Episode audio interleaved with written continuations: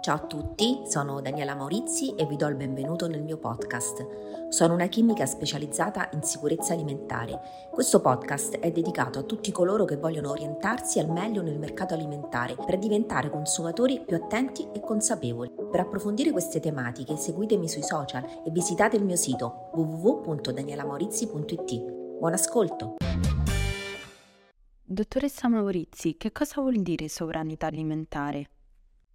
Dunque, la sovranità alimentare è il diritto dei popoli ad alimenti nutritivi e culturalmente adeguati, eh, accessibili, prodotti in forma sostenibile ed ecologica, eh, oltre che il diritto di poter decidere il proprio sistema alimentare e produttivo. Vale a dire che ogni paese, eh, secondo i principi della sovranità alimentare, deve essere in grado di produrre autonomamente tutto il cibo necessario per sostenere la propria popolazione. Questo concetto, che diciamo così è ritornato in auge adesso, eh, è in realtà eh, un, un, concetto nato molti anni mh, fa, più precisamente nel 1996, e eh, venne coniato dalle associazioni internazionali di agricoltori, eh, che erano riunite in un movimento chiamato Via Campesina. Mm, in realtà ci vorranno circa dieci anni affinché la sovranità alimentare venga formalizzata eh, in quella che è definita la dichiarazione di Nieleni, che è appunto del 2007. Da allora la definizione eh, di sovranità alimentare, come riportata nella dichiarazione, è stata adottata da più di 80 paesi che hanno cominciato a integrarla eh, nelle loro costituzioni e legislazioni, così come è accaduto appunto anche in Italia. Eh, quindi, in sintesi, sovranità alimentare non vuol dire autarchia, ma, come chiarisce proprio la FAO, è un sistema più olistico della sicurezza alimentare, mm, eh, diciamo così, eh, sicurezza inteso come security. Riconosce che il controllo sul sistema alimentare deve rimanere nelle mani degli agricoltori, per i quali l'agricoltura è sia uno stile di vita che un mezzo per produrre cibo. Quali sono gli obiettivi della sovranità alimentare? Allora, ehm, possiamo dire che la sovranità alimentare vuole porre al centro della nostra economia la capacità di soddisfare le esigenze alimentari delle persone attraverso, come dicevo prima, una produzione sostenibile e rispettosa del lavoro, quindi riducendo la distanza tra fornitori e consumatori e anche eh, in modo tale da limitare al massimo lo spreco sia di cibo che energetico. Eh, è un obiettivo chiaramente molto molto ambizioso e mh, mm, per raggiungerlo la sovranità alimentare mette in campo diverse strategie. Allora, intanto porre coloro che producono, distribuiscono e consumano alimenti nel cuore, nel cuore proprio dei sistemi e delle politiche alimentari e al di sopra delle esigenze dei mercati e delle imprese. Ehm, occorre anche difendere gli interessi e l'integrazione delle generazioni future eh, occorre orientare i sistemi alimentari, agricoli, pastorali e della pesca affinché essi siano gestiti dai produttori locali, eh, dare priorità all'economia e ai mercati locali e nazionali, eh, privilegiando per esempio l'agricoltura familiare, la pesca, l'allevamento tradizionali, così come anche la produzione, la distribuzione e il consumo di alimenti basati proprio sulla sostenibilità ambientale, sociale ed economica. E eh, promuovere un commercio che sia trasparente e che possa garantire un reddito dignitoso per tutti i popoli e il diritto per i consumatori di controllare la propria alimentazione e nutrizione.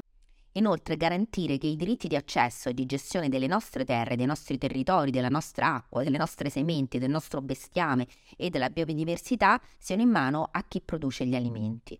Ehm, un ultimo, che è quello proprio di costruire nuove relazioni sociali libere da oppressioni e disuguaglianze fra uomini e donne, popoli, razze, classi sociali e generazioni. Quanto siamo lontani dal raggiungere la sovranità alimentare? Dunque, secondo uno studio dell'Università di Leiden nei Paesi Bassi, eh, che è basato su dati statistici della produzione alimentare e dei consumi forniti dalla FAO, è attualmente il 51% della popolazione globale eh, che vive in nazioni che sarebbero in grado di autosostenersi, mm, quindi proprio a livello appunto alimentare, autosostenersi quindi con risorse di propria produzione. Ehm, I ricercatori hanno esaminato i dati della produzione agricola e delle abitudini alimentari di tantissimi paesi, 204 nel mondo, e sono arrivati alla conclusione che 86 nazioni su queste 204 appunto potrebbero um, riuscire con successo a rendersi indipendenti a livello alimentare. e eh, non solo perché eh, facendo degli interventi mirati sulle culture e ehm, diciamo anche cambiamenti nei consumi alimentari, addirittura il 95% dei paesi potrebbe sviluppare eh, autonomamente un sistema ancora più se- sostenibile. In questo studio si spiega che chiaramente eh, questo può essere fatto a patto che si riduca il consumo medio di carne e si assuma invece più frutta, più verdura e più proteine di origine eh, vegetale, oltre chiaramente a tagliare gli sprechi. Eh, in ogni caso questo studio ha anche dei limiti. Diciamo che ehm, intanto non tiene ad esempio conto dell'importanza di contrastare l'agricoltura intensiva e di ridurre l'impiego di sostanze eh, di sintesi, per esempio i pesticidi, i fertilizzanti.